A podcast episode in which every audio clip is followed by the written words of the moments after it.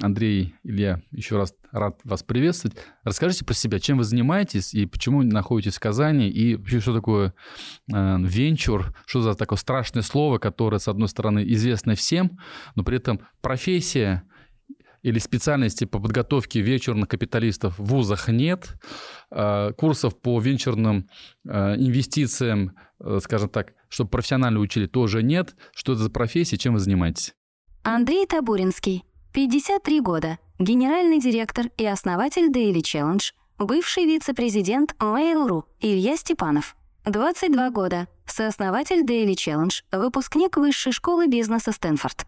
Начни ты с профессии из вуза. С профессии из вуза, но на самом деле есть такая профессия. В некоторых вузах э, есть прям настоящие э, профили венчурных капиталистов, а в целом я бы начал про индустрию с определения э, стартапа, потому что венчур – это все вокруг стартапов, и мало кто вообще понимает, что такое стартап. Это довольно размытое понятие, оно есть такое общепринятое, а, внегласно. Стартапы – это IT-компании с инновационными продуктами, которые легко масштабировать. То есть э, классические бизнесы под стартап не подходят, дивидендные, а подходят такие капитализируемые бизнесы, где все силы, все, вся прибыль направлена на то, чтобы компания быстрее росла. И продукты выбираются для стартапов такие, которые можно отмасштабировать в несколько стран на большое количество клиентов и очень быстро вырасти до огромных оценок.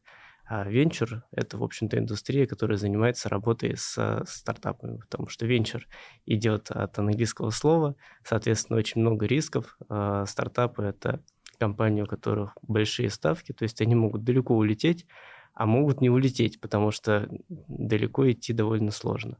А, соответственно, венчурные капиталисты в классическом понимании занимаются инвестированием в эти стартапы, но, в принципе, к ним примыкают и все другие люди, которые работают со стартапами, то есть это акселераторы, а, инкубаторы, какие-то просто инновационные агентства, консалтинги, они все тоже себя считают венчурными капиталистами.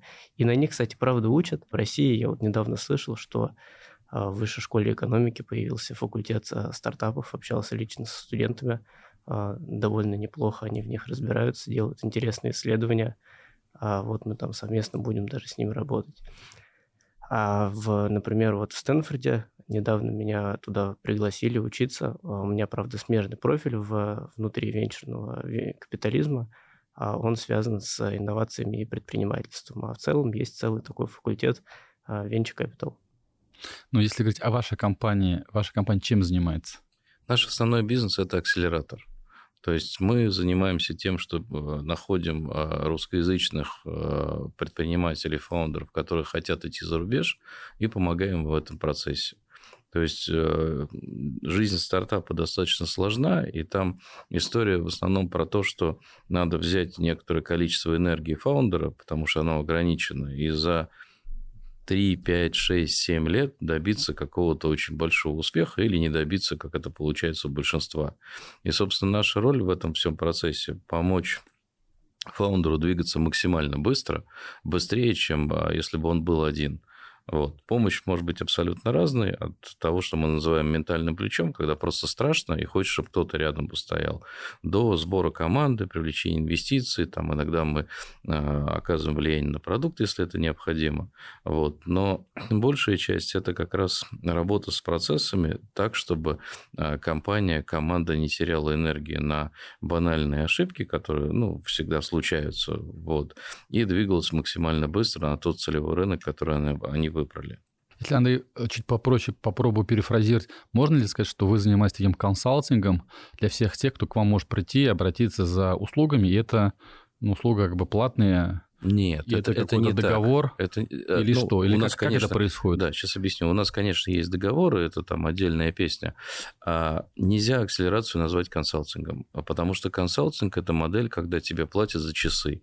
Это абсолютно нормальная, качественная модель, она работает во многих видах бизнеса. В она не работает. А наша модель оплата акциями, то есть мы получаем долю в компании, несколько процентов, а, и мы находимся в той же зоне риска, что и фаундеры. То есть мы становимся кофаундерами для них на какое-то время. Ну, в нашем случае на год. То есть программа акселерации длится год, и задача ее, если все идет хорошо, выйти на оценку 10 миллионов баксов и на продажу там примерно 50, а может быть даже 100 тысяч долларов на целевом рынке. То есть консалтеры, они а, не разделяют риски, и они не разделяют прибыль. То есть, если стартап полетел, мы прекрасно зарабатываем. Если стартап не полетел, то, значит, мы плохо сделали свою работу или плохо сделали свою работу фаундер. Поэтому назвать это консалтингом нельзя неправильно. И обычно, то есть, работа со стартапом происходит э, такая... Э безвозмездно в каком-то смысле, то есть он не, не платит никаких вам денег за ту работу. Безденежно. Безденежно. Но при этом отчуждает, как правило, долю в компании. В каком да. размере примерно? В нашем случае это 6%, а, два из которых достаются менторам и четыре нашей команде. А, у нас несколько нестандартный подход к акселерации, потому что большинство акселераторов, ну, самые известные Y-комбинатор или алхемист, они акселераторы контентные. То есть там фаундеров учат в каком-то смысле похоже на вуз. Вот, например, в IC а, сейчас набирает 400 компаний а, в программу одновременно. Мы считаем, что это довольно рискованная для них модель, потому что научить 400 команд лететь довольно сложно. И у них программа длится полгода. Наша программа длится год, и она построена вокруг менторства. А, есть э, несколько менторских ролей, которые эффективно заходят. То есть одна из них наша, следующая роль у нас есть такой SEO-ментор, это русскоязычный SEO, предприниматель, который закрыл раунд А, раунд Б или продал компанию. То есть он прошел этот путь по-настоящему, сам сделал руками и может, имеет возможность поделиться своим опытом, опытом из очень близкого прошлого, то есть по, по сути из настоящего. Вот. Это здорово помогает э, фаундерам двигаться быстрее, ну и понимать, как надо. А еще одна менторская роль – это кто-то из вертикали. Это либо продуктовый ментор с хорошим большим опытом, либо айтишный так часто бывает, когда бывают не айтишные фаундеры, делают айтишные вещи, им, им сложно. Вот. И это ментор, который помогает с продажами, с бизнес-девелопментом, с выходом на новый рынок. Вот это три основных роли, которые мы привлекаем. Но менторы появляются не прямо в самом начале, потому что нам нужно вначале разобраться вообще, есть ли что-то там под капотом, шевелится, двигается, идет хорошо. Поэтому у нас есть тест-драйв, он длится месяц-полтора для того, чтобы команда переработалась к нам, а мы присмотрелись к команде. Потому что ценность, которую мы отгружаем, ее довольно сложно померить. Вот. А, ну, иногда бывают такие ситуации, когда фаундер говорит, так я же все сам сделал. Конечно, сам. Мы же за тебя-то не сделали. Мы вот где-то рядом постояли. Как играющий тренер. Да, где-то собрали команду, где-то что-то еще сделали. Иногда один телефонный звонок правильному человеку экономит пару лет жизни, потому что, ну как, вот бывает, ты позвонишь президенту какой-то очень большой компании, и он скажет ребятам, ну посмотрите, а вдруг там что-то классное, а вдруг там правда классное. Вот. И поэтому наша деятельность, ее можно мерить потом, вот поэтому мы даем возможность фаундерам присмотреться и понять, стоит ли отгружать нашу сторону акции. Если не стоит, вообще никаких проблем. Если стоит, они это делают. Вот. И тогда мы становимся кофаундерами. Вот. И в рамках этого кофаундерского процесса, то есть все свои ресурсы, которые есть, мы просто направляем на конкретный проект. А еще один очень важный момент, э, который для нашего акселератора характерен, это создание такой конкурентной среды между фаундерами, когда их ну, сейчас у нас в наборе 8 а, компаний, может быть, будет 10, и мы запускаем их всех вместе, потому что у них, ну, более-менее похожая стадия, чтобы они э, рассказывали друг другу о том, что они делают, и регулярно встречаясь на трекшн-дне, показывали свои результаты, и таким образом было понятно, какая команда какого результата добилась за месяц или там за квартал, и они видели на фоне других, что происходит в них. Это очень важный момент. Это невозможно сделать, когда ты один. Ты, ты когда один, тебе кажется, что ты либо молодец, либо ровно наоборот. И настоящим фаундерам никогда не кажется, что он молодец, потому что они фигачат, и, и у них очень трудно, без обратной связи это делают. А инвесторы – это не всегда правильная обратная связь. а какие критерии э, тем маленьким компаниям, стартапам, которые к вам приходят, чему они должны соответствовать? Насколько я понимаю, вы всех попал тоже не берете. Нет. То есть ребята, которые придут с PowerPoint презентации, скажут, я вот тут что-то гениальную идею придумал, давайте вам 4% такое, от такое компании, которая ничего не стоит, подарю, а вы мне помогите. Но тут у нас что на, на входе деле... должно быть? С каким продуктом? На уровне MVP, не MVP? И как вы эту оценку проводите? Ну, мы раньше брали на уровне э, до MVP даже, то есть когда была презентация и MVP с их слов почти готово. Но, как выяснилось, это не самая эффективная стадия, просто в этом периоде довольно тяжело помочь. То есть они просто делают MVP, и мы никак не можем ускорить этот процесс никаким образом. Или у них идет процесс осознания того, что они вообще делают. А вот сейчас мы берем MVP плюс, наверное, это что-то в этом роде. То есть, когда есть какой-то MVP, хотя бы его кусочек, хотя бы первая часть продукта. Иногда у кого-то даже уже есть выручка. И вот тогда мы начинаем прямо с самого тест-драйва очень активно работать, очень продуктивно. То есть многие ребята, которые приходят на этой стадии, а, потом говорят, что тест-драйв в месяц это был самый продуктивный месяц за последний год. А, потому что они смогли все структурировать, все, что у них было. И именно в этом, а, на этом этапе непонятно, что делать, потому что надо как-то масштабироваться, то есть уже что-то есть, оно работает, кто-то даже это покупает, но как дальше в космос-то непонятно. И вот на этом этапе самая эффективная идет история. А какая-то отраслевая специализация есть? Берем только медицину, скорее, скорее наоборот. Еще То есть у нас есть сектора, куда мы не идем. Мы не идем в гейминг, не понимаем этого рынка. Мы не идем в гемблинг, считаем, что это не наша история. Мы не лезем в медицину, потому что там очень сложно и очень много регуляторики. Вот. Мы не идем в очень глубокий deep tech, э, там, где ты не понимаешь, есть ли вообще что-то или нет. У нас был забавнейший прецедент, когда парень с биотехом пришел к нам, классный парень, интересный founder – мы стали искать экспертизу рыночную по его продукту. Он приходит через неделю и говорит, слушайте, прилетел запрос мне оценить проект прикольный. Ну, то есть, вот в такие вещи мы не идем, потому что очень легко ошибиться. Founder мог быть замечательный, а продукт нет. А если вернуться к вопросу о критериях входа, то сначала смотришь на рынок. Если он большой, то есть рынок должен быть много миллиардов долларов, которые вот на уровне здравого смысла понятно, что их много. Вот. А когда нужно долго считать, анализировать, есть ли они там, значит, скорее это не наша история. Бывают исключения. Вот у нас сейчас проект один в акселераторе, который хочет в своей очень узкой нише стать э, мировым лидером. Ну, попробуем, посмотрим. Вот. А самое главное, конечно, это критерий, это фаундер. И самое главное качество фаундера – это запас энергии на борту. Вот за три года я могу утверждать, что все остальное не важно. У нас была фаундерша, которая сказала, что она туповатая, и это не мешало ей работать. Вот.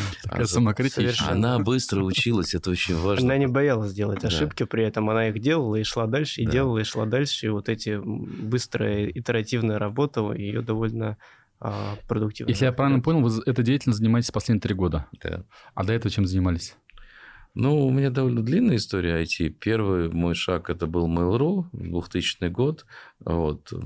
Ко мне пришел приятель и сказал, слушай, что ты занимаешься каким-то скучным бизнесом, бумагу продаешь, давай иди к нам. Нам нужен человек, который бы понимал в электронной коммерции. Я говорю, слушайте, а что такое электронная коммерция? Он говорит, никто не знает, даже инвестор, но денег готовы дать, и нужно, чтобы она была. Я говорю, а я-то, значит, ну что, ну что я? Он говорит, ну ты же в обычной коммерции разбираешься? Я говорю, ну, в целом, немножко понимаю. Ну, электронно разберешься.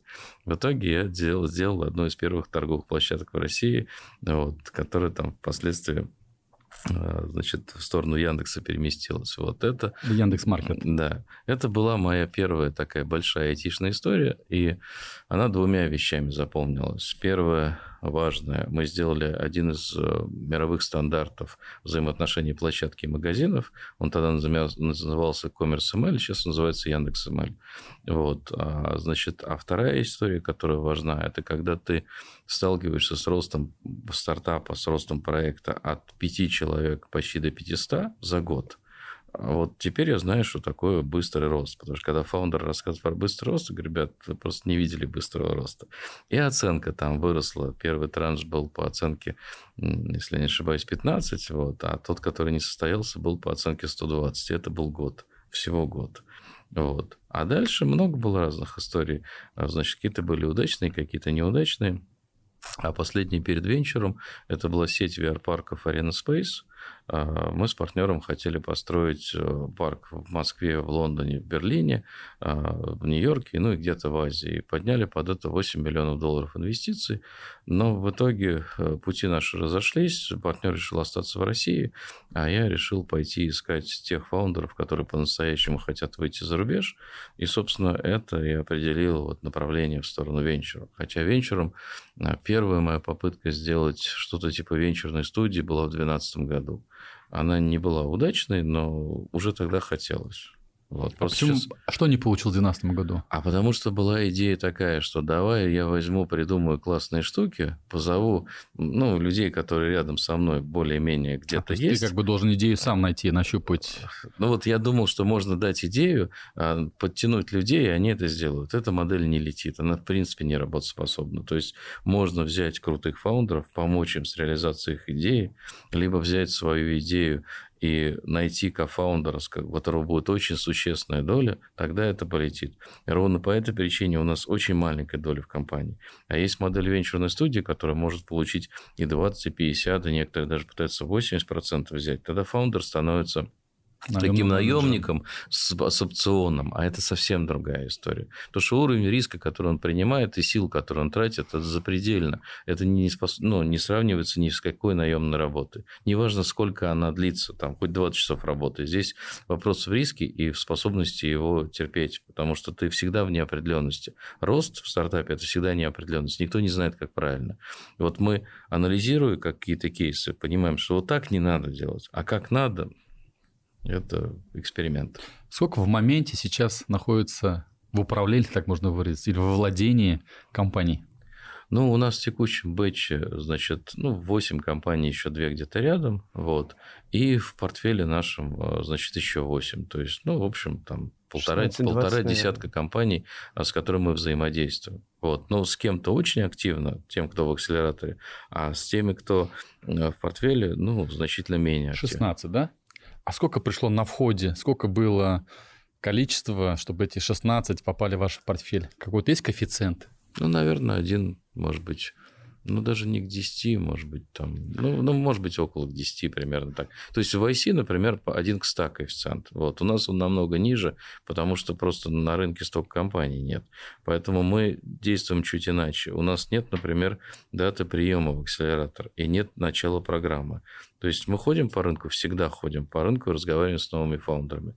Вот в позапрошлом году это было там десяток-полтора в месяц новых фаундеров. Сейчас их поменьше, потому что качество фаундеров увеличилось, количество уменьшилось в силу обстоятельств внешних. Вот. Но когда мы видим кого-то классного, мы всегда найдем возможность для него а, какой-то слот э, вырезать и кого-то менее классного, значит, а, отправить, потому ну, что такой процесс идет. Да, это, в принципе, особенность программы такой индивидуальной, потому что если программа э, стандартная, не у нас, а в стандартных акселераторах, она начинается в определенный день, и весь поток, он идет по определенной программе, все вместе, ну, как курс в, э, в, в школе, в ВУЗе а, то у нас прям все индивидуально, то есть у каждой компании своя программа. Мы как раз внутри тест-драйва выстраиваем, то есть у нас там есть здоровенный список шагов, которые все должны пройти, ну, достаточно верхнеуровневый. И на основании этого мы выстраиваем план, то есть это план развития компании, и он же план, в общем-то, акселерации, потому что на каждом этапе мы помогаем. И получается, что у нас любая компания может зайти в любой момент, потому что она никак не зависит от других. Они встречаются только на групповых мероприятиях, но на этих мероприятиях они делятся тем, что они сделали за последние месяцы, это как бы не зависит от э, этапа их программы текущего. Поэтому мы их можем брать, в принципе, всегда, когда видим интересных. Андрей, а вот вы про неопределенно сказали. Какое соотношение, вот, скажем, рационального подхода видим market, market-fit, посчитали юнит-экономику и интуиция. Вот соотношение того, что в цифрах одно, а вот в интуитивном понятии берем мы его или не берем. Наверное, это просто моя любимая тема. То есть вот а, я считаю так, что а, у того, кто не founder, это мог быть инвестор, акселератор или кто-то другие, у них на самом деле на ранней стадии, это важно. Есть всего два инструмента, чуйка и везение. Вот. Я других не вижу. То есть, если, конечно, покопаться, то есть еще третий. Он связан с работой над собой для того, чтобы оттачивать чуйку и немножко влиять на везение. Вот, потому что а, на уровне рационального ты можешь только на рынок посмотреть. Да, есть маленький узкий рынок, ну, там ловить нечего, там нельзя масштабироваться, нельзя построить компанию со стоимостью 100 миллионов долларов. Ну, то есть это вот наша некая целевая такая точка. Вот. А когда рынок большой, значит, можно. Все остальное это фаундеры. То есть а, на старте от фаундера зависит 99%. Все остальное не так важно. И если фаундер адекватен, заряжен и учится в процессе, и еще очень важный момент, который тоже опытным путем. Вроде очевидно, банально, но опытным путем, к сожалению. Есть фаундеры, не способные собирать команду. А, вот они одиночки, и у них не получается. Нельзя их научить этому процессу. Вот выяснилось, что это не лечится. Вот. Это должно быть внутри у человека заложено, какая-то открытость, какая-то способность делиться, значит, деньгами в том числе, потому что ты не можешь нанять людей, ты должен им дать доли. Вот. И эти доли ты отдаешь навсегда, а люди могут не оправдать твоих ожиданий. Ну, там есть инструменты определенные, как это снизить этот риск, но вот те, кто не могут, у них не получается. Поэтому э, интуиция – главный э, инструмент для инвестора ну, скажем так, мы скорее на этой стороне. А вот для фаундера там другая история. А, там вот я бы это сформулировал как вера и воля. Значит, вера в себя, а, в свою способность сделать невозможное и воля к победе, э, значит, в процессе. Потому что процесс не просто сложный, он, это, наверное, самый э, тяжелый процесс, который я вот за свою уже немалую жизнь видел. Нет, мне кажется, ничего тяжелее, чем быть фаундером. Потому что каждый день ты должен вкладывать энергию в то, что непонятно. И не просто себя заряжать, ты же должен заряжать команду, а когда у тебя появились инвесторы, ты инвесторов заряжаешь. Вот. И только спустя некоторое время, ну, скажем так, пару лет, появляется первое объективное доказательство, что ты прав а все остальное ты идешь в темноте. Фаундеры это на самом деле люди, которые всегда решают нерешаемые задачи. Каждый день. У них всегда есть нерешаемые задачи, которые для любого адекватного человека кажутся абсолютно невозможны. То есть каждый день а, для адекватного человека это повод сдаться, а для фаундера это, повод, это просто дневной челлендж. Еще очень важный вопрос интересует. Тем более у вас опыт и в IT очень достаточно большой, где вы работали вице-президентом в компании Mail. Может быть, к вашим проектам, может быть, в целом виде рынок. Мы не видим женщин в этом, в этой индустрии, как основатели компаний. Вот говоря о 16 компаниях, сколько у вас фаундеры женщин в процент соотношения? Если их не так много, то почему так происходит? Они что, менее талантливые? Это а цифровой бизнес вообще это не, не, не женское ли дело? Но у нас... Что с этим происходит? Как-то вы можете найти, у нас, да, на самом дать деле ответы есть... на эти вопросы? Да, у нас есть квота, введенная Андреем. У нас... По умолчанию? Да, в акселераторе у нас 25% женщин, как это ни странно. У нас в каждом наборе две девчонки. Вот, это принципиальная, ну, скажем так, принципиальная позиция. Почему две? Это классное решение. Вот, потому что если вдруг одна отвалится, останется вторая. Вот. А риск того, что одна отвалится, есть всегда. Вот. А, и когда фаундеры собираются, и девчонки жгут, то мальчикам просто ничего не остается, чтобы как жечь по-настоящему. Да? А когда мальчики начинают жечь по-настоящему, девчонки думают, о чем это? И они еще больше жгут. Вот. Вот у нас сейчас девчонка одна, ну, у нас их две, одна чемпионка, выигрывает все, что, где можно выиграть. Вот просто челлендж, ей скажи, вот, Оль, да там конкурс, он говорит, где? Я поеду участвовать. Вот она на Эльбрус поднималась. Она в Якутию поехала в минус 47, потому что ей хотелось выиграть в местной программе акселерационной. Вот. А другая а, значит, у нее энергии столько, что, мне кажется, человек на 50 фаундеров хватит, э, значит, вот, и это, конечно, очень любопытно. Вот, поэтому девчонки, без них вообще невозможно. Но на самом деле девчонки довольно талантливые предприниматели, у них по-другому абсолютно работает мышление. Например, давайте попробуем так. Но... Найти отличие или, или, или сходство, может быть. А, в первую очередь, отличие кажется, интересует. Мне кажется, что девушки, они быстрее переходит к каким-то действиям. То есть по нашему опыту, пока мужская часть фаундеров, они рассудительно думают. Да, они думают, куда я сейчас пойду, а, общаются, они уже делают, и они просто говорят, вот, все, я уже там письмо написал, просто посмотри, и все, и погнали дальше. То есть э, у них прям сразу к действиям, к таким довольно конкретным, и они их э, никак не боятся, не остерегаются, и часто они не боятся ошибиться, потому что вся мужская половина, они склонны бояться ошибок, и поэтому два раза думают. И, в общем, пока они думают, девочки идут вперед и просто начинают делать без каких-то сомнений, и причем очень часто оказываются правы. Но это особенность то, что женщин мало или, или не так много, это не особенность российского рынка, да? То есть это Нет, такая это, гл- это, глобальная история. Я думаю, что причина очень простая.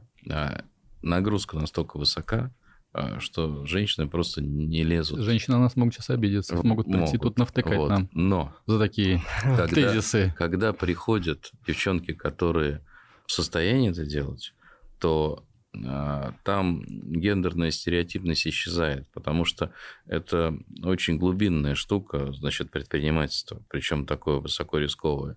Механизм срабатывает другой. А это не конкуренция, это самореализация. Потому что конкуренция у тебя возникает, когда у тебя есть продукт. Пока продукта нет, ну, ты, не, ты сконкурируешь только сам с собой. И вот это вот стремление значит, к реализации через бизнес, оно на самом деле абсолютно универсальное для мальчиков, для девочек. Просто а, ну, кому-то это больше подходит, кому-то меньше. Но вот а, поддерживая тезис, который Илья сказал про, про скорость и про реализацию, вот сейчас на наших глазах девчонка собирает команду, я говорю, Ева, пора собирать айтишников. Вот. А, ну вот как вы думаете, за сколько можно собрать крутую команду для финтех? Без денег. Без денег. За неделю? Да. Вот за неделю она подняла свои связи, и сейчас есть трое желающих, именно айтишников, ребят, которые могут сделать продукт. Не, не теоретически могут, а могут это сделать по-настоящему. Неделя. Вот. Ну, еще там, может быть, пару недель до того, чтобы это сработалось. Вот. А мальчики бы делали это два месяца. Вот. Если можешь вдохновиться и быть вдохновленным и действительно вдохновлять людей, которые ты будешь привлекать. А без этого не работает, в принципе. Хотел вернуться к юнит-экономике. По сути, на входе компания, ну, скажем так, с нулевой оценкой. Да.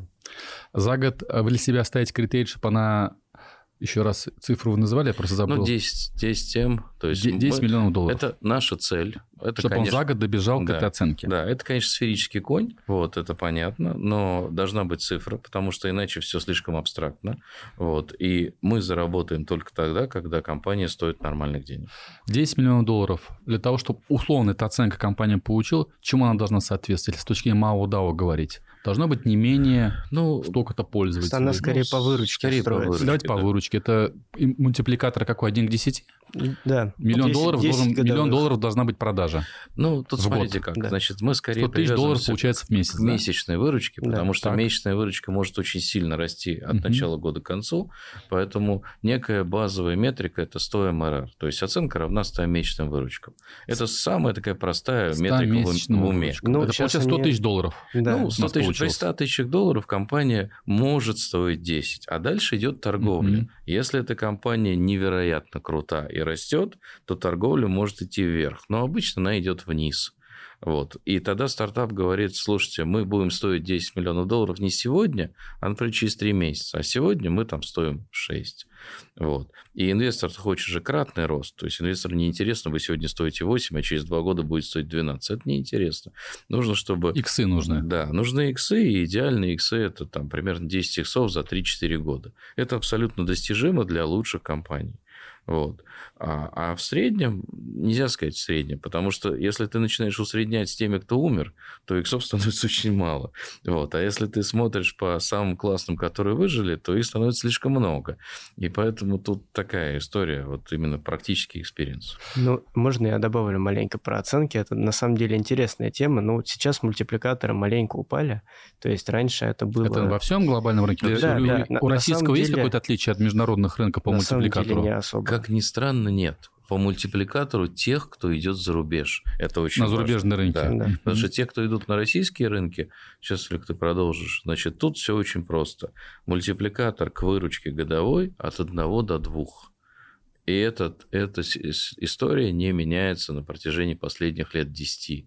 То есть у нас тут просто очень мало игроков, которые могут покупать и они диктуют рынок сверху. То есть никто не покупает дорого. То есть если на российском рынке у тебя есть э, выручка миллион долларов в год, то твоя оценка компании это 2 миллиона долларов. Предел. Предел. Да.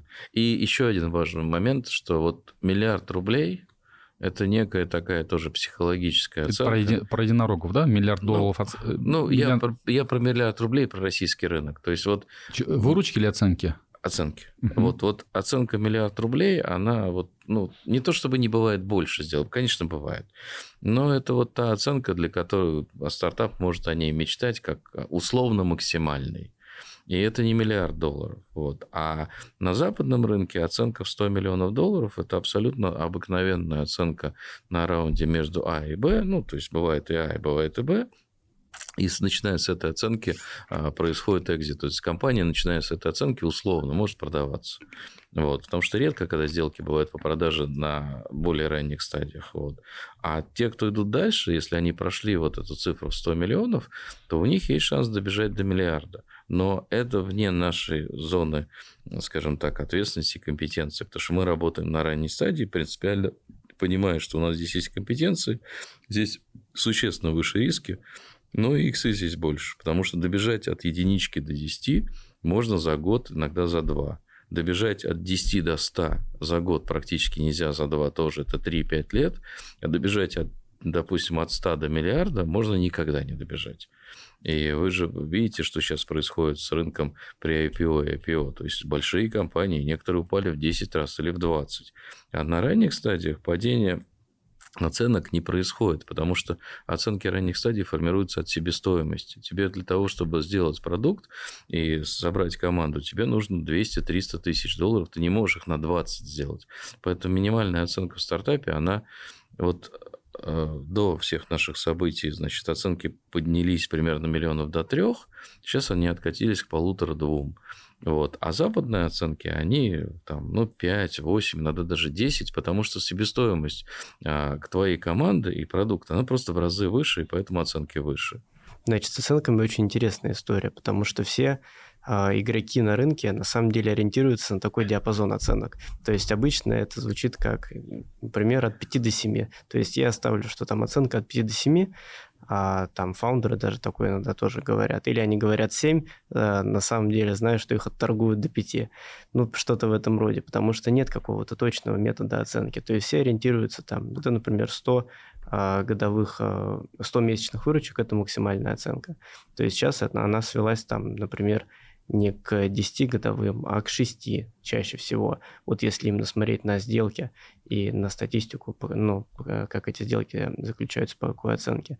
Но на самом деле есть на рынке очень интересный такой момент, что оценки, они на самом деле очень субъективны часто бывают. То есть вот движение э, вверх или вниз, оно довольно субъективно от, относительно чего-то среднего, потому что все, кто на этом рынке, наблюдают очень много компаний и видят, какие оценки у них, какие оценки у конкурентов, какие оценки, в принципе, у всех на этом этапе. И у них есть возможность сравнить это, как бы, видя весь рынок. И вот когда мы с Андреем встречаемся с, с стартапом, он даже не говорит, какая оценка, он не говорит, какая у него выручка, он просто сидит перед нами и говорит, что он делает, буквально две минуты. И вот, наверное, с вероятностью 90% мы с, диапазон да, оценок. мы диапазон оценок назовем одинаковый, почти всегда называем одинаковый. То есть, и это очень субъективно. Это не только с Андреем, со многими другими игроками. И я раньше думал, что это просто так совпало, но вот я писал на эту тему диплом, у меня была тема диплома о влиянии различных факторов на оценку компании. И там, правда, значит, был такой некоторый элемент неожиданности в некоторых э, этапах, который эту историю подтверждал. То есть ее нельзя посчитать прям количественно. То есть нельзя загнать эту компанию в какую-то модель, которая точно выдаст, о, у нее оценка там 5,2. То есть такого не бывает. И оценки, они все поэтому круглые. То есть нет такого, что там 40 с половиной миллионов, потому что нет никаких с половиной. Все говорят, что 40. Не потому, что они так посчитали, потому что им так кажется с двух сторон. И когда у них ожидания с двух сторон сходятся, происходит сделка. Вот так вот строятся оценки. И это на самом деле нетипично для других рынков. Сколько нужно примерно, так будем какой-то, может, к идеальному варианту или усредненно к этим 16 компаниям или рыночным каким-то оценкам, за год сжечь команде денег, чтобы, условно говоря, э, подобраться к оценке 10 миллионов долларов? Ну, тут, Порядок цифр. Тут смотрите, как все достаточно просто. Есть фаундер, он всегда себе платит по остаточному принципу. А на первые пару лет компании зарплата программиста больше, чем у фаундера. Понятно. В, в, в абсолюте. Вот сколько ну, на проект нужно денег как, привлечь, значит, вот, чтобы вот добежать... Когда все более-менее нормально, миллион рублей – на это можно что-то осмысленное пилить. Ну, миллион рублей в месяц. Месяц. Да. Рублей в рублях, да? Да, ну мы же говорим про да. российскую стадию, угу. скажем так, потому что сначала все равно проект в России проходит какую-то стадию, первые продажи, и потом двигается за рубеж. Вот. Миллион рублей в месяц – это 12 миллионов, э, значит, соответственно, в год, это там между 150 и 200 тысяч долларов. Это вот тот минимум, который, ну, меньше невозможно. Вот. Значит, те, кто пытается меньше, они даже сталкиваются с ситуацией, что деньги совсем кончились, это плохо. Те, кто пытаются больше, им не дают денег, а это вот со стороны себестоимости. А с другой стороны мы заходим, на каждом раунде не надо отдавать больше 10%, если, например, у тебя оценка 2 миллиона, то 10% это 200 тысяч, это примерно те же деньги. То есть, а, ну и с третьей стороны можно посчитать, что фаундеры хотят денег, например, на год плюс, инвесторы больше, чем на год денег тебе не дадут, потому что за год столько много всего может измениться, потому что когда у фаундера денег слишком много, он начинает совершать бессмысленные действия, например, нанимать людей за деньги. Ну, просто их тратить, потому что, ну, классно, когда у тебя есть деньги, а потом, хоп, они закончились, и, значит, ничего не произошло. Вот. А инвестор, надо же понимать, что инвестор не имеет практически никакого влияния на управление компанией, и это тоже вот одна из особенностей венчура, которую не все понимают. Если попробовать представить такую ситуацию, можно ли какой-то дать вектор отрасли, сказать, ребята, мы вас ждем, если вы горите такой идеей и видим, что такие рынки перспективны. Те потенциальные стартапы, фаундеры, которые в Татарстане, в России проживают, которым вы могли бы немножко вот этот факелочек желанных каких-то направлений подсветить, что сейчас мы видим большой хайп в этом, большие рынки в этом. DeFi, может быть, не знаю, если там про крипту говорить, там еще какие-то, может быть, направления, ну, новые направления, на самом появляющиеся, деле, зарождающиеся новые рынки. В любом рынке а, всегда можно найти что-то интересное. То есть а, в, мы всегда видим фаундеров в любой момент времени, а, несмотря на изменения каких-то индустрий, мы находим фаундеров, которые видят какие-то новые идеи в тех же самых индустриях, причем в абсолютно разных. То есть редко бывает такое, что вот прямо одна индустрия, и вот в этом году только она растет, больше друг, ничего другое не растет, она прям хайповая. То есть всегда есть э, хорошие компании в разных направлениях, и на самом деле мне кажется, что тут а, для новых фаундеров самый главный совет – это выбирать ту индустрию, в которой они хорошо разбираются, потому что очень тяжело сделать что-то по-настоящему новое, инновационное, и то, что тяжело повторить за какой-то промежуток времени короткий, а в той индустрии, в которой ты не разбираешься. Ну, Мане, представь, студент, вот он закончил вуз, 22 года ему, да, ну в чем может разбираться этот молодой человек, при этом он видит, что как-то ракета летит вверх. Вот у него возникает идея. И вот он горит этим желанием, но он не может пока как бы найти или понять, куда, как бы в, как, в какую как бы сторону бежать. Тут понимаете, какая штука? Значит, за рынок мы сказать не можем. Потому что кто бы мог представить год назад, что стрельнет искусственный интеллект сейчас в виде чат GPT? Да никто, кроме тех людей, которые его пилили. Это совершенно понятно. Мы спрашиваем других. Вот три года назад слово AI в презентации было «О, вау». Потом оно исчезло оттуда. Ведь не случайно же исчезло, потому что ничего не получалось достойного внимания. А сейчас взрыв мы не способны предсказать такой взрыв. Как мы делаем внутри себя? Вот, например, мы понимаем, что мы хотим парочку криптопроектов взять в акселератор. Ищем, смотрим фаундеров с криптопроектами не со скамерскими историями, а с какими-то инфраструктурными, с тем, кто, где мы видим потенциал и потенциал настоящего бизнеса, реального бизнеса, который э, использует блокчейны, какие-то веб 3.0 истории, значит, для того, чтобы сделать бизнес лучше, а не для того, чтобы деньги инвестиционные привлечь. Например, одна штука. Другая штука. Хотим не айтишный проект, а, значит, вот э, какой-то, ну, связанный либо с железом, либо с технологиями, посмотреть, насколько мы эффективно можем помочь им. Вот мы сейчас такой проект нашли, с ними ведем переговоры. Возможно, будет все хорошо, и у нас будет новый experience, и у них experience. Вот. А какая индустрия? Ну, каждый раз модна какая-то новая штука, потому что тренд зарождающийся, его не видно. А вот когда выскочило уже 50 стартапов на эту тему, то уже этим заниматься не надо, потому что надо заниматься новым трендом. Поэтому тут нельзя сказать, надо быть провидцем, чтобы сказать, что вот, ребят, бегите сюда. Как на ваш взгляд, может быть, тоже исходя из вашего опыта жизненного, вообще сколько, может быть, в процентном соотношении людей вообще способны, мы говорим про Россию, э, быть э, предпринимателем в цифровом бизнесе? Люди, которые могут вдохновлять, люди, которые могут мотивировать, люди, которые будут в долгу играть. Ну, я бы Есть сказал... примерно процентное соотношение. Наверное, один из тысячи приходящих а, вот в эту историю. То есть а, не один из ста.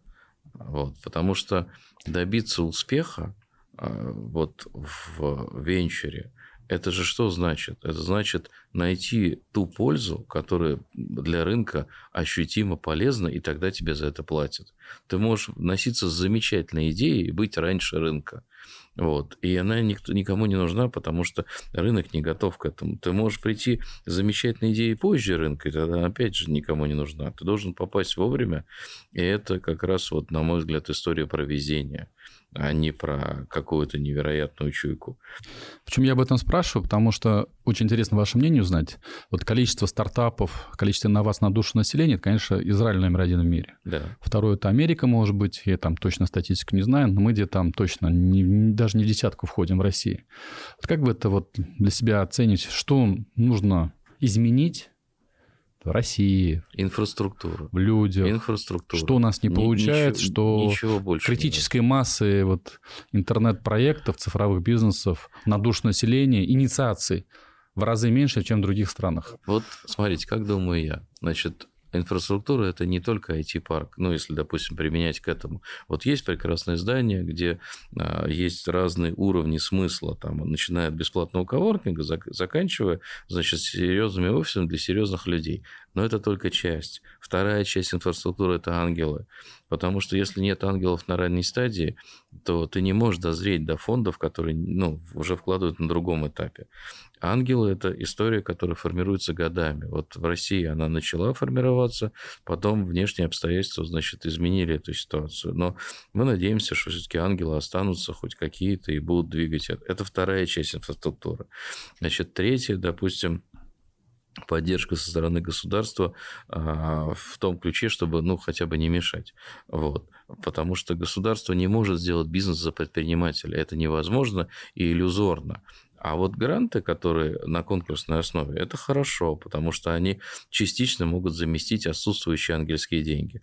Но когда их просто вот раздают всем подряд, это не очень хорошо, потому что образуется целый слой людей, которые просто хотят значит, получить грант и ничего не сделать. Вот. И еще один момент инфраструктуры. Почему Израиль? Потому что в одном месте собирается очень много крутых предпринимателей, и горизонтальная связанность сети очень высокая. Они могут пойти к соседнюю комнату и поговорить с ребятами на любую тему, а в другую еще, еще, еще. И ты не должен э, тысячи километров преодолевать для того, чтобы получить экспертизу. И вот эта вот центробежная, значит, сила, которая соединяет, как бы как вот как в образовании звезд, когда ничего не было, потом завихрилось и стало образовываться. Вот это вот и есть настоящая инфраструктура. Вот Силиконовая долина возникла вокруг военщины, но она же не сразу превратилась в венчур. Ведь венчур, если глубоко копнуть, это же способ финансирования ангельскими и э, рисковыми деньгами научно-технического прогресса. Потому что никто не знает, как, а, ну, как добиться какого-то вот результата. Потому что академическая наука изучает, значит, это любопытство за государственный счет, а прикладная наука, она идет от корпораций. А венчур, он сам по себе. И вот когда много факторов сходится, когда есть и помещения, и там какие-то льготы, и гранты, и ангелы, и самое главное, плотность фаундеров в одном месте, тогда происходит взрыв. Вот, вот два таких процесса произошло в мире, значит, сначала в Штатах, а потом в Израиле. Россия, как страна, русские, ну, россияне, скажем так, самый большой народ, живущий на севере, э, в силу этого, мне кажется, одни из самых умных людей. То есть у нас фаундеры всегда будут замечательные, что бы ни происходило. Но им нужно дать возможность собираться вместе. И тогда вот, вот этот внутренний процесс, он и создает чудо. Вот инфраструктуру я называю именно это. А вот э, есть такой тезис, что количество предпринимателей просто в удельном соотношении э, в экономике или население не растет, поэтому количество фаундеров тоже как бы ну, в абсолютном цифре не растет. По нашим наблюдениям это не так. Фаундеров, например, 10 лет назад были единицы, потому что вот в 2012 году я, допустим, занимался поиском инвесторов. Это было хождение по мукам. То есть какие-то разные люди говорят, слушай, пойди вот туда, вдруг тебе денег дадут. Сейчас-то не так. Есть там пяток ангельских клубов, может, побольше. Это абсолютно нормальные люди, к которым ты можешь прийти, запичить, и есть шанс получить деньги. Это и есть инфраструктура. То есть все изменилось, и фаундеров стало больше. Вот, ну, я бы сказал так, что вот год-полтора назад, наверное, было не меньше 100 компаний, которые рейзят раунд одномоментно. Сейчас их, наверное, раза в 2-3 поменьше. Но, дай бог, мы увидим, значит, и здесь рост, поэтому фаундеров становится больше. Ну, по крайней мере, мы это видим. 100 компаний в год. Вот в хорошем состоянии рынка было 100 компаний в год. В год. Да. 100, 100 сделок в год. Нет, сделок было значительно больше. То есть угу я сказал, что 100 одномоментных mm-hmm. компаний, которые, значит, ищут деньги. Сделок было примерно одна сделка в день. И вот наш рынок вышел на цифру 2 миллиарда и вырос в два раза. Это было не в прошлом году, а позапрошлом. Это был год резкого изменения рынка. То есть вот я тогда думал, что израильский 12 достижимы через 3-4 года. То есть такое 12? 12 миллиардов долларов в год было в Израиле, сейчас больше. Вот, то есть мы в состоянии догнать это. У нас 2 миллиарда. У нас было 2, сейчас опять 1, причем угу. на поздних стадиях. Поздние стадии можно не то, что можно не считать, ну, поскольку мы на ранней стадии, для нас важна ранняя стадия.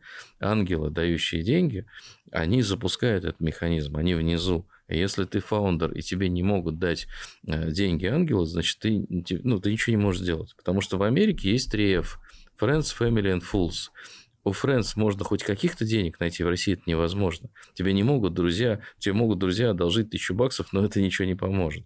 Вот. Family точно так же. У людей нет накоплений, и взять у мамы последние деньги, чтобы вложить их в стартап, это безумие, так никто не делает. Мы не слышали таких историй.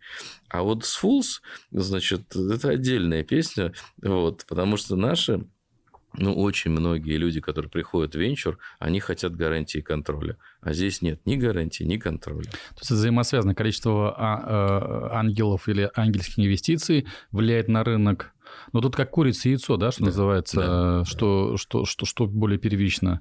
Не хватает ангелов, поэтому не хватает фаундеров, или не хватает фаундеров, поэтому не хватает ангельских инвестиций. Они, к сожалению, связаны. связаны, их нельзя разделить, потому что а, как происходит на развитом рынке? Фаундеры становятся ангелами, они сделали свой цикл 5-7-летний. У нас таких фаундеров единицы, да, они есть. Вот, я знаю несколько примеров, когда ребята сделали экзит и начинают инвестировать. Вот в нашу портфельную компанию сейчас заходит а, парень из очень крупного русского стартапа, который, значит, сделал экзит. Вот, это прекрасно, это цикл, он длился 6-7 лет. А, значит, и когда этот цикл начинает постоянно крутиться, тогда все, все выстраивается. А, значит, люди понимают, зачем они. Потому что самые крутые ангелы – это фаундеры. Они знают все изнутри, они еще помочь могут. Это те самые смарт-мани, которые все хотели бы получить. Тут у меня на самом деле мысль а, примерно про то же, но с другой стороны. То есть как работает вообще венчур? Это цепочка инвестиционных раундов от ангельских, дальше идут э, фонды поменьше, дальше побольше, побольше, побольше. И в конечном итоге эту компанию нужно частично или полностью либо вывести на IPO, либо продать другой компании. Соответственно, на IPO получается не всегда, это довольно трудно, и успешные IPO их не так много, в принципе. То есть это по-настоящему сложный процесс. И в России какая проблема? А проблема с, с тем, чтобы продать компанию другой компании. То есть у нас, если сравнивать с другими рынками, сделок слияния и поглощения очень много. То есть мы, вот, например, а, работаем с Бразилией, многие наши фаундеры идут в Бразилию, ну, кто-то в Индию, кто-то в Бразилию. Но вот, например, в Бразилии с экзитами очень хорошо, то есть компании очень хорошо покупают. Вот у нас в России, на самом деле, а, слияние и поглощение в два раза больше, чем в Бразилии. Просто рынок еще не дошел до слияния и поглощения в IT-сфере. Как в итоге получается, что вся вот эта цепочка от ангелов и до самого конца, там, до продажи компании, она на самом деле зависит от последнего шага. И никто не заходит на первом, если не знает, что будет в конце. Или скорее знает, что пока некому купить эту компанию по большой оценке тем более. И вот в других странах это происходит так. Ангелы заходят, потому что они понимают, что компания может стоить миллиард долларов. И ее может кто-то купить за эти деньги. А в России это пока просто невозможно, потому что покупать некому. То есть просто еще рынок до этого ну, не созрел, не произошла какая-то трансформация. Потому что мне кажется, что э, когда у нас будет много компаний, а, там, ну, масштабов Сбера, например, которые могут себе позволить поглотить другую компанию, и будет, э, правда, выбор, кому пойти, кто тебя может купить и так далее, то я думаю, что в этот момент и ангелы подтянутся туда же и начнут э, очень хорошо стимулировать ранние стадии, потому что они будут понимать, куда это все идет, а фаундерам не обязательно будет выходить на другие рынки, чтобы продать компанию, потому что они могут продать ее и тут, на самом деле, в России – а, рынок для работы у многих а, стартапов достаточно, чтобы дорасти до больших оценок. То есть у каких-то узконишевых рынка недостаточно будет, но у большинства, в принципе, можно дорасти до хороших оценок, до хорошей выручки. И причем сделать это гораздо проще, потому что на родном рынке, на родном языке и с понятными людьми это делается проще. Но требуется какая-то еще трансформация. Мне кажется, что она просто со временем постепенно происходит, происходит внедрение IT а, более глубокое а, в стране. И когда-то мы дойдем до этого этапа с понятным последним шагом с продажами компании. Лет 30-40. Очень интересно, если так можно спросить, вот из тех 16 компаний, вот ваше мнение хотел узнать, или ваше, угу. какие топ-3 любимых компаний, любимчиков, если так можно выразиться, или вкусных компаний, которые вам нравятся, или а тебе нравятся, из тех 16, которые вы сейчас управляете? Не обижая никого, с точки зрения близости идеологии проекта, тех отраслей, которые они трансформируют, может быть, сами по себе вам нравится проект? Ну, у меня есть на самом деле на это ответ. Э, он э, точно никого не обидит. То есть мы, естественно, любим э, всех, с кем мы работаем, потому что у нас очень плотное с ними взаимодействие. Оно ежедневно прям вот такое очень плотное. Мы с ними все переживаем, как настоящие кофаундеры, потому что риски, опять же, мы делим. А, поэтому мы их всех любим. Мы, в принципе, со многими становимся такими прям друзьями. То есть это больше, чем а, взаимоотношения а, классического консалтинга и клиента. Но вот а, у меня есть одна любимая компания, она противоречивая, и при этом мне она очень нравится. У нас есть фаундер Женя, он занимается, он делает приложение для баскетболистов.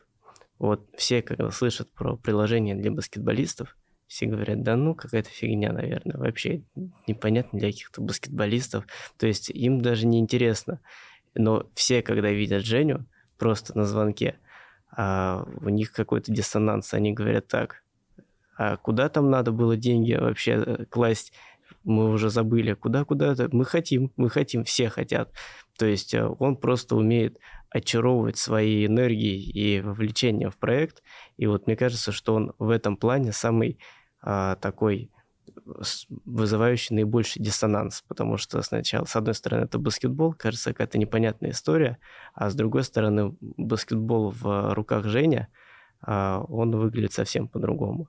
Вот. Но у других фаундеров а, такого диссонанса нет, а, потому что у них часто такие глобальные идеи, и они сами по себе звучат очень внушительно.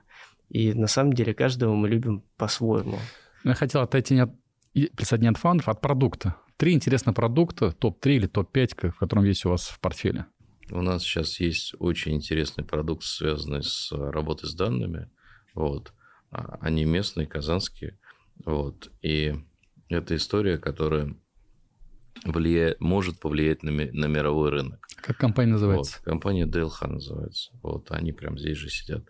А, у Кости, у фаундера есть такой вижен, которого, ну, как мне кажется, такого масштаба вижена есть, может, еще у сотни людей в мире. Ну, мы его, например, Всего понимаем сотни. не да, всегда. Да, то есть это, ну, это трудно определить каким-то одним словом, ты просто это ощущаешь.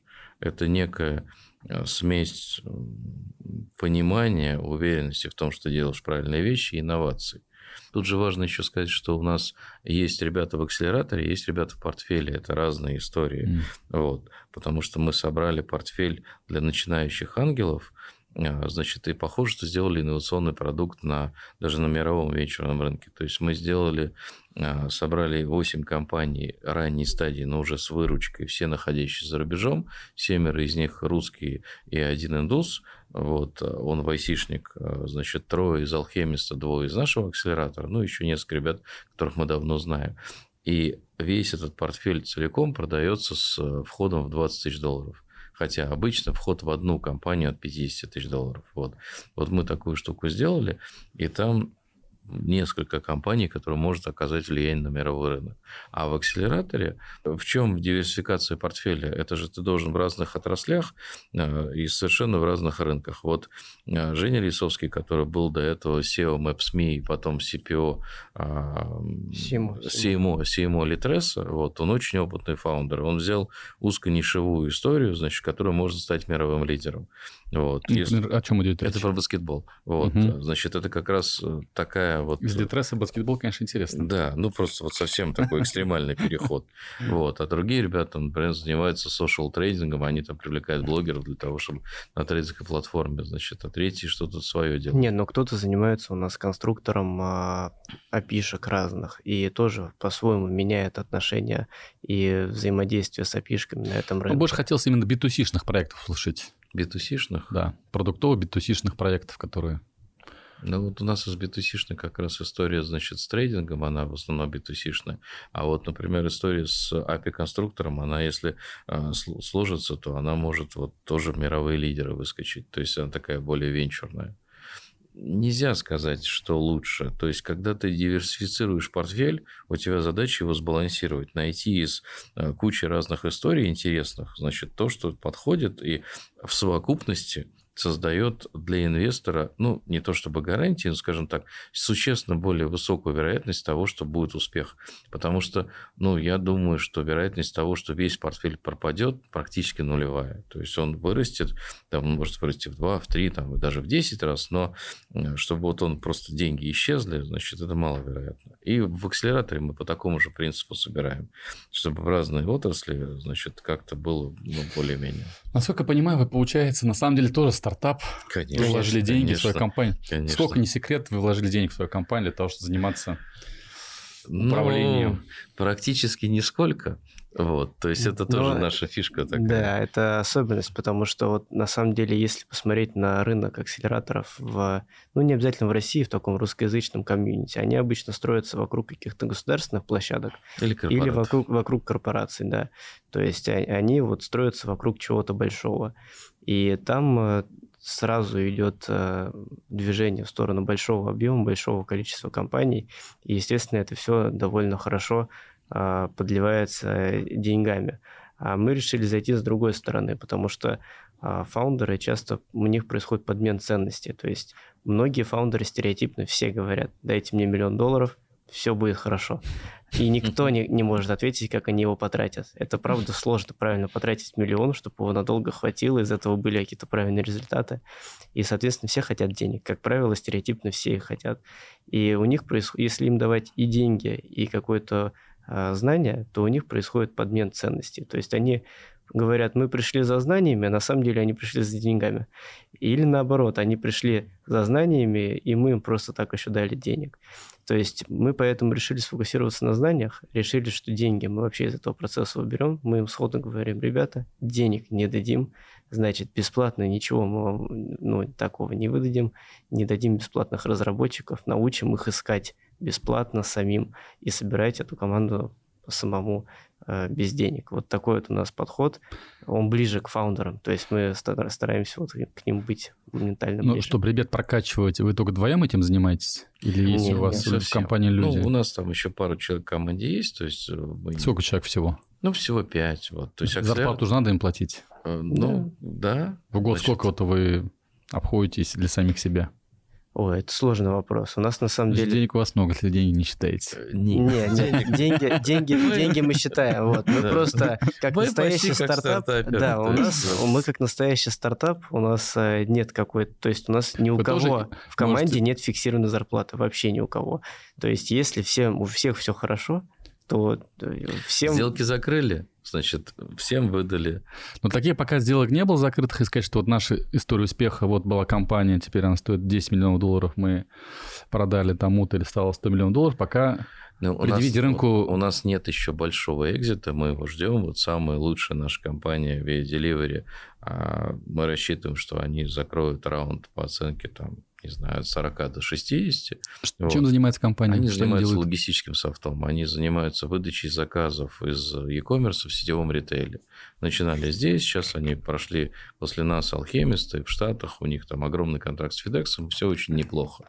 Вот. Есть еще пара портфельных компаний, которые хорошо растут, вот. но срок экзита, он обычно 3-4 года, вот, и вот как раз мы подходим к этому. А небольшие, значит, наши продажи, они постоянно идут, и, собственно, это дает нам возможность, э, значит, ну, как-то в самих себя инвестировать. Вот, да. Потому что э, мы не как стартап, а мы просто абсолютно такой же стартап, просто в другой области. Вот, мы занимаемся, ну, то есть наша ниша, она небольшая, на рынке не может быть 100 акселераторов. Есть корпоративные акселераторы, они предназначен для того, чтобы корпорация как можно дешевле купила команду в себя. Есть государственные акселераторы, которые занимаются, ну, скажем так, посевом, ну, таким просвещением, развитием скажем так, развитием, да, ну то есть у них другие задачи, вот. А мы коммерческие акселераторы, такие как мы совсем немного, поэтому мы на своем рынке себя крайне уверенно чувствуем. Ну, наши затраты, наверное, можно приравнять примерно к нулю. То есть э, э, у нас они точно меньше миллиона в месяц.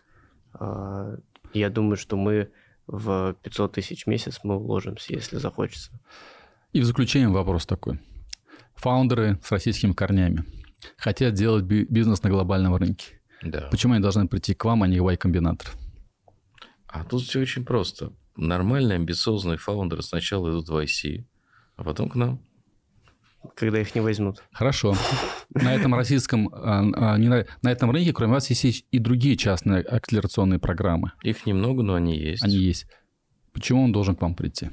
С чем вы но ну, лучше. Мы выставляем счет... нашим конкурентным преимуществом как раз вот этот индивидуальный подход, потому что мы не стремимся набрать очень много компаний, то есть мы специально сдерживаем их количество, хотя есть достаточно много желающих, тем не менее у нас вот сейчас их 8, и есть несколько на входе, и мы думаем, надо или не надо, мы с ними общаемся, а, долго взаимодействуем, и то есть мы очень так чутко подходим к вопросу отбора а, на входе, и потом у нас мало компаний, и мы с ними очень плотно работаем. То есть э, это не выглядит как иногда совет, или там э, иногда мы поможем что-то сделать. Мы с ними прям по-настоящему работаем, как кофаундеры, каждый день э, с ними делим эти риски, проживаем все эти и взлеты, и падения.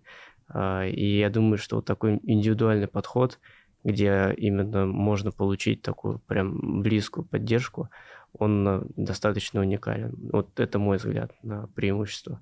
Когда мы говорим о глобальном рынке и э, стартап с российскими корнями хочет выйти и делать бизнес глобальным, это же не одна единая цельная конструкция страна, конечно, да? 200 конечно. стран. Какие топ-3 страны, которые вы рекомендуете выходить в первую очередь на эти рынки? Каких стран? Ну, сейчас это Индия, Латинская Америка в целом, то есть она португало- испаноязычная чуть отличается, вот. И очень многие побежали в Мену, мы не разделяем эту историю, хотя у нас есть пара портфельных фаундеров, которые в регионе Мена, ну, в арабских, а, значит, хорошо себя чувствуют, уверенно, и это не Дубай. Вот, то есть это Оман и Саудская Аравия. Вот. А, ну и, пожалуй, вот Индонезия, Азия, да. значит, э, вот куда-то туда. Но на, ничего деле... не мешает двигаться в Штаты, на самом деле, тоже. Да вот такие рынки, сейчас есть новый такой тренд, а, в последний, наверное, год его заметно, а, люди находят рынки, которые не так еще развиты, а, ну, например, идут в Индонезию. То есть и находят там просто море жизненных неэффективностей, которые они могут решать. То есть у них прямо очень много идей сразу. Например, у них там нет банкомата. Э, в каком-то месте. И они, в принципе, решают вот эту проблему, как люди обращаются с наличными деньгами, откуда они их берут, зачем, куда. И то есть это выстраивается целая система, хотя, казалось бы, вокруг банкомата все уже давно придумано во всех странах. А вот там, например, нет. И вот идти в такие страны, которые еще как бы на шаг позади в некоторых вопросах, и туда имплементировать идеи, которые где-то уже придуманы и работают, это тоже одна из стратегий. Но мы вот с Индонезией поменьше работаем, мы их как-то хуже понимаем, хотя а, относимся положительно, наверное. А при этом команда может сидеть в России и как бы делать бизнес для другой страны? Или все-таки туда надо будет переехать? Я бы как сказал, вы что, смотрите? что вот как год, это происходит, год, как правило? Год назад можно было сказать, что да, для B2B проектов это почти невозможно, с клиентами надо встречаться. Для B2C проектов как будто бы было возможно сидеть в России, и такие примеры были. Например, тоже Миро прекрасно себя чувствовали, сидя в, в России. Перми, да? Да. Значит, Миро, Индрайвер и Equit. Это были три большие российские компании, именно стартапы, которые себя хорошо чувствовали, при этом глобально продавали. Вот. Значит, сейчас очевидно, что надо делать а другой шаг. Мариэл и соседи. Да. Ну, это, это, ну, примеров на самом деле два десятка можно найти. Вот. А, но это примеры того, когда основная core бизнес на самом деле сидел здесь. Сейчас ситуация изменилась, и как это в нашем контексте выглядит? Примерно полгода, иногда чуть больше, иногда чуть меньше, а, период, когда, когда продукт и первая выручка и понимание, как работает, чтобы бизнес-модель начала сходиться, это здесь. На наших клиентах вполне понятно, развиваясь на российском рынке. Следующий шаг, когда фаундеры пересекают границу и начинают уже высаживаться на своем солевом следующем рынке. Вот у нас первый фаундер в Индию переехал. Девчонки, причем, как удивительно, обе хотят Бразилию, что-то их там манит. Вот. А, значит, и они через какое-то время там окажутся. Вот. И мы думаем, что несколько лет ближайших эта ситуация будет такая, и она российские фаундеры расселятся по всему миру. В общем, вы высасываете кадры. Всю нашу интеллектуальную элиту распределяете Нет, они, по всему миру. Они потом Мы возвращаются. Считаем, что они вернутся и создадут опорную сетку для того, чтобы российский бизнес, то есть не экспорт фаундеров, а экспорт бизнеса, чтобы российский бизнес развивался по всему миру уверенно, спокойно, опираясь на тот опыт, который... А в чем будет его мотивация возвращения? А людям свойственно жить в своей на стране. Родине тянет нормально. просто всех. А, но на самом деле они едут в другую страну, чтобы понять их э, культуру, потому что особенно вот B2C-шные, B2B-шные бизнесы, там какая проблема? Тяжело договориться с человеком, если ты не можешь к нему прийти и поговорить. Ты можешь ему только позвонить по телефону, непонятно откуда. Так тяжело делать сделки. А с B2C-шными проблема скорее культурная. Очень тяжело понять это изнутри. На них надо посмотреть, с ними надо пожить. А, дать им потрогать э, тот продукт, который ты сделал, и вообще, ну, просто в это все вникнуть изнутри. И вот снаружи, из, России, а, сделать это с бразильцами, ну, никак невозможно. То есть, ну, не работает оно так. Но, а при этом для больших компаний это вполне себе стандартная, из разных стран стандартная практика развиваться по всему миру и потом очень хорошо развивать в родной стране, откуда все начиналось, какую-то главную базу. Для того, чтобы делать глобальную компанию, где нужно, какой юрисдикции, что вы советуете структурировать бизнес? Какой... Ну, сейчас, так же, как и раньше, это Delaware, потому что... А российских фаундеров берут туда? Конечно. Да. Вот. А было же, что все там. Ну, там и были... по новым точно ну, стоп, и, и в том числе фаундеры... по старым бухгалтерию там отключали. Да, это, это... Никуда, это никуда не делось, но российские фаундеры достаточно креативны, чтобы обойти эти ограничения. Например. Давайте. Ну, это пару может лайфхаков. Быть, это, это может быть какой-то ВНЖ в любой другой любое стране, которая не Россия. Резидентство ну, любое вообще. Этого да, достаточно. Для этого того, достаточно. Чтобы, да, этого достаточно для того, чтобы спокойно Делаваре работать. Почему Делавар? Ну, есть на самом деле три юрисдикции, в которых можно работать. Это Делавар, Сингапур и UK. Вот. Значит, Делавере дешевле, прозрачнее, законодательство развито очень сильно. Такие вещи, как сейф, э, значит, так, форматы документов, стандартные документы, которые можно скачать. Ну, даже удаленная компания может да, зарегистрировать, да. не приезжая туда. Не приезжая да. и открывать счета. В Сингапуре это уже значительно сложнее. Дороже. Вот, и дороже в десятки раз. Вот, то есть, ну, 10-15 тысяч баксов, э, значит, это setup компании. В Дубае э, setup компании такого же масштаба, плюс но когда мы говорим о некой глобальной дубайской IT-компании, это очень сомнительно выглядит. Пока, наверное. Пока, да. Я не очень верю, что это будет дальше сильно меняться. Вот. Потому что кроме русских фаундеров, а, значит, которые рванули туда в большом количестве, никаких других туда не рвануло. И криптоэнтузиастов. Ну, это отдельный мир. То есть, вот. Поэтому мы не считаем Дубай какой-то юрисдикцией, которая заслужит внимания. А UK замечательная юрисдикция, но со счетами там сложно и, значит, с визами тоже. Поэтому Delaware как самая простая, понятная история. Если ты хочешь развиваться глобально, не надо изобретать велосипед, нужно приобщиться к стандарту, которым пользуются любые другие страны, и просто это делать. Ну, Delaware, я бы сказал, всем понятен.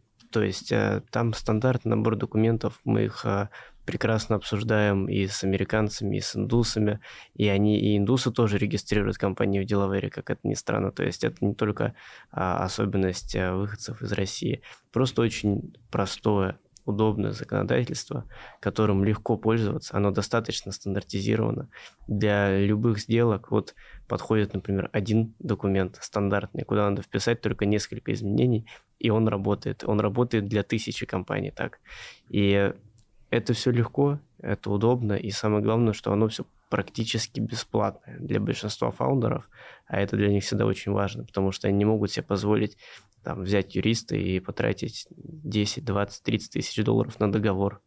То есть это для них там несколько месяцев жизни команды, они не могут его потратить просто на договор. А в Делавере, если они очень захотят, то они, в принципе, сами могут сделать договор. Да, платформа есть там. Полторы, сколько, 700 долларов стоит, что ли? Вопрос такой, как считаете, сколько людей уехало с России из IT-сферы в связи с последними событиями? Вот, на ваш взгляд. Ну, несколько сотен тысяч, вот, из которых вот... Несколько сотен тысяч. Несколько сотен тысяч, Потому да. что Минцифр России говорил о 100 тысячах. Ну, трудно посчитать. Вот мы перед мобилизацией собрали бэч, и он весь рассосался. Вот. Но тут же момент какой? Есть люди, которые уехали на время, и есть те, кто хотят уехать навсегда. Вот я думаю, соотношение между ними примерно 1 к 10. Большинство не собираются уезжать навсегда. У них не было таких планов. Понятно, что причины, по которым они уехали, очевидны. Вот. И как только они исчезнут, народ тут же вернется. То есть, с моей точки зрения, это подавляющее большинство сделают. Потому что без денег развивать бизнес в чужой стране э, невозможно. Можно устроиться на работу. А для большинства айтишников, ну, если говорить фаундеров, то это точно не та цель, которую они преследуют. А если брать айтишников, айтишников, в принципе, все равно, где работать, он всегда работает удаленно. Ну, последние три года научили нас, как это делается. Вот. Но жить-то какой смысл чужой чужой стране, если можешь жить своей. Вот. И тут очень простая конструкция. Если, а, значит, начнется вот эта вся истерия безумная о том, что они там такие сики и много прилагательных, значит, мы потеряем 100, 200, не знаю сколько тысяч человек и потеряем безвозвратно. Очень бы хотелось, чтобы этого не случилось. Потому что Но... это ну, лучшие люди. топ-3 страны, на ваш взгляд, лучше для ведения цифрового бизнеса? Ну, очевидно, что это Штаты. Вот я бы сейчас назвал, а, значит, как восходящий венчурный рынок Индию. Понятно, что это Израиль, вот. Ну и мне кажется, что в России очень неплохие шансы, потому что качество образования и э, качество людей, не знаю, как интегральное такое качество людей у нас огромное, очень высокое. Ну, я бы сказал так, что Россия, вот на мой взгляд, по качеству продуктов э, в топе, вот, ну, наверное, в некотором видении даже топ-1 по качеству продуктов. А проблема возникает э, на стадии превращения продукта в бизнес, а, потому что много еще инфраструктурный рынок просто во многом не готов. И поэтому продукты у нас классные, у нас все приложения банков классные, а, все приложения всех услуг, все это у нас прекрасно, это гораздо лучше, чем в других странах работает. Но в плане именно бизнес-части возникают пока многие проблемы, которые пока еще не решены. И нужно пройти несколько а, просто этапов развития рынка, чтобы прийти к следующей стадии. Смотри, какой вопрос я не задал, но вы бы хотели, чтобы я его задал? Что нужно сделать, чтобы э, наш рынок опять пошел в рост? Да. Вот я бы так сказал. Ну, мы немножко поговорили об этом вот с точки зрения инфраструктуры. Вот, вот. вот так, один, два, три, четыре, вот так. Что вот нужно вот в сухом остатке? Ну, для того, чтобы рынок рос, очевидно, нужна стабильность. Вот. И эта стабильность не зависит от сидящих за этим столом. Вот. Это первый фактор. А, значит, э, все остальное в целом есть. То есть вот за три года, которые я в этом рынке, я вижу его громадный динамичный рост и потенциал. То есть вот цифры, да, Но ты же, когда внутри, ты видишь шевеление, которое происходит, вот, и оно говорит о том, что все возможно. В случае, если стабильность будет. Стабильность и, я бы сказал, что юридические моменты, которые... Тут юридические моменты – это просто заросление рынка. Почему американский рынок? Потому что он много лет существует. Потому что все вот эти вот трудные штуки, значит, юридические, они просто умными людьми постепенно делались. Их нельзя сделать быстро. Илья, вопрос тебе. Что я не спросил, но ты бы хотел, чтобы я у тебя спросил? Я бы добавил а, про то, что, про Казань, а, где я просто в первый раз в Казани в этой поездке. Поздравляю тебя. Да, и мне на самом деле очень понравилось. То есть кажется, что а, мы пообщались и с, и с фондом пообщались, и с фаундерами пообщались. То есть мы здесь уже второй день довольно много успели посмотреть, и, значит, эти парк успели посмотреть. То есть довольно много охватили. И кажется, что в Казани очень правильно э, выстроена система управления этим, потому что когда мы пошли к фонду, к акселератору, никто не сказал, что у них KPI э, тысяча компаний. То есть они явно заряжены на качество, у них есть какая-то правильная позиция. Они не говорят про то, что мы никогда не отпустим компанию в другую страну. Они говорят про то, как а, сохранить актив и тут, и там, чтобы это было правильно. И то есть мне очень понравилось, как в Казани устроена а, вот эта вот IT-среда, и мне кажется, что она очень благоприятно влияет на, в принципе, развитие и города, и фаундеров, и, наверное, даже, может быть, в рамках России она тоже несет какое-то влияние. Но сейчас вот в Москве у нас будет на Воробьевых горах а, новый кластер. А посмотрим, как, как будет там, будет с чем сравнить. И в завершение у нас Блиц. Направление для путешествий. Европа, Азия, северные, южные страны. Ну, моя любимая всегда Азия, но я бы сейчас ездил в Латинскую Америку, где никогда не был. Это был мой ответ. Хочется съездить туда, э, куда мы вводим компания. Музыка, Яндекс музыка, ВК музыка, Ютуб музыка. Apple Music. Apple Music. YouTube. YouTube. Упоминать не буду. Одноклассники или ВКонтакте? Ну, ВК, видимо, лидер негласный. У меня и там, и там, конечно, есть аккаунт, но я там пассивен абсолютно. Мессенджер Telegram или WhatsApp? Ну, Телеграм. Конечно, Телеграм. А, онлайн-кинотеатры Ivi, Okko, Амедиатека, Кинопоиск, Вин, Apple TV, more.tv. Ну, Кинопоиск сейчас объединяет в себя большинство из остальных пунктов, я бы так сказал. Ну, я вообще довольно мало смотрю кино. Я больше сейчас смотрю, значит, что-то такое прикладное. Онлайн-маркеты Ozon, Wildberries, KazanExpress. Озон. Я там работал. Может быть, они посмотрят, вспомнят про меня. Ну, наверное, да, тоже так как-то вот. А доставка продукта самокат или Яндекс.Лавка? Яндекс.Лавка. Яндекс.Лавка. Видеосервисы Рутуб, Ютуб, ВК-видео. Вы уже про Ютуб сказали? Да. Ну, я тоже за Ютуб. А что на Ютубе смотрите? На что подписаны? Какой ну, контент потребляете? А, я думаю, что контент э, делится Из на любимых таких. образовательный и развлекательный. Из образовательного очень много интересного всего про стартапы, в целом про инновации. То есть это вообще целый такой блок. А, на YouTube недавно я наткнулся на еще один образовательный интересный а, блог про астрофизику и нейробиологию, про то, как там работает сознание, или про то, как а, развивалась Земля как планета. Это очень А как интересно. называется канал? Канал, в ссылочке оставим. Канал называется «Основа». Вот. Там парень ведет такую бейсболку на, на, наоборот, да, Веденский, он ведет. Веденский, да. если я не ошибаюсь. Я его давно, кстати, смотрю. Да и у вас?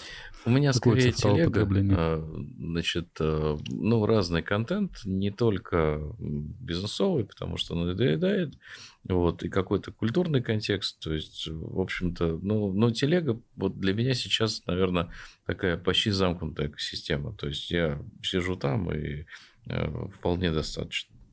Онлайн-банки, Альфа-банк, Сбер, Тиньков, Точка. Ну, Тиньков, Тиньков наверное. Тут даже после продажи Тинькова все равно Тиньков. iPhone или Android?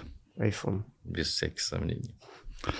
Очень было интересно. У меня миллион вопросов, которые я не задал, ввиду ограниченности формата времени. Я хочу вам пожелать, э, чтобы ваши компании стали единорогами. Ну, хотя бы одна. Я думаю, это будет достаточно. И вообще очень здорово, что э, люди, которые частными деньгами, в том числе, вкладываются, а самое главное, своим временем, энергией для того, чтобы развивать маленькие компании, помогать стартапам, помогать ребятам, которые хотят, которые могут, э, у которых получается в том числе. Поэтому очень рад вас видеть в Казани. Э, я как-то сейчас попробую все это переварить и найду формулу, как мы можем дальше с вами продолжить системное наше взаимодействие, для того, чтобы все те, кто в Татарстане, мы отвечаем в первую очередь за Татарстан, хотел бы заняться цифровым бизнесом, может, он не, а, не знает, с чего начать, а может быть, знает, но не знает, куда обратиться, для того, чтобы, как сказать, указать на нужную профессиональную дверь, где могут им, собственно говоря, правильно. Да, мы всегда поработать. рады помочь. Мы с удовольствием поделимся. То есть тут в нашем маленьком мире, если ты не делишься, то ты просто сходишь с дистанции. Поэтому, а здесь нам нравится делиться, это да. приятное место. Мы вот уже И у нас есть даже. традиция, гости, приходящие в студию, э, приходят либо с заданием, либо с вопросом, для того, чтобы наша аудитория имела возможность предложить свои идеи, мысли в комментариях. А за самый лучший ответ вы э, найдете возможность вознаградить ценным призом. Конечно. Да. Какой а, приз? Какой вопрос? Какой вопрос и какой приз? Ну что, самый, самую лучшую бизнес-идею будем разыгрывать? Ну, конечно. Да, но а, мы можем, в принципе, сделать... Это, кстати, очень интересно. А, мы можем а, разыграть а, конкурс на самую лучшую а, стартап-идею, которая является капитализируемой, которую можно растить в других странах, которая может дорасти до оценки 100 миллионов долларов плюс. Вот нужно придумать самую лучшую такую идею, которую можно развить, а самому лучшему мы а, дадим какой-то период а, бесплатной работы с нами вообще без всего. То есть мы самого лучшего просто возьмем к себе в акселератор. Чтобы немножко какие-то критерии добавить. Идея, как правило, чтобы у этой идеи не было существующего продукта на рынке. Да, то есть да. это идея нового продукта, инновационного. Он не должен повторять 20 э, аналогов других стран существующих. Он должен решать какую-то осмысленную проблему, которую можно описать в двух предложениях. Она ну, должна реально существовать. Вот. А это может быть просто идея, ничего не надо больше. А, и самое главное, что эта идея должна быть реализуемой и полезной вот, тогда она может полететь. Ну, тут надо, наверное, задать формат, как именно описать идею. То есть нужно написать, что хочется сделать, а, какой продукт, что он будет делать, как и для кого. Вот так вот я бы сказал. Потому что это добавит конкретики мыслям, иначе потом тяжело будет определить, что именно автор имел в виду. Отличный вопрос. Ребята, обязательно пишите в комментариях. Я больше чем уверен, что большинство из вас, кто э, работает в цифровом бизнесе или занимается, или хочет заняться стартапом, есть уникальная возможность э, попасть в акселератор на каких-то правильных других условиях, как Илья сказал, да, в том числе най- найти возможность. хорошие условия, которые будут лучше, чем да. для, для всех остальных. Предлагайте. Спасибо. Да, спасибо, спасибо вам.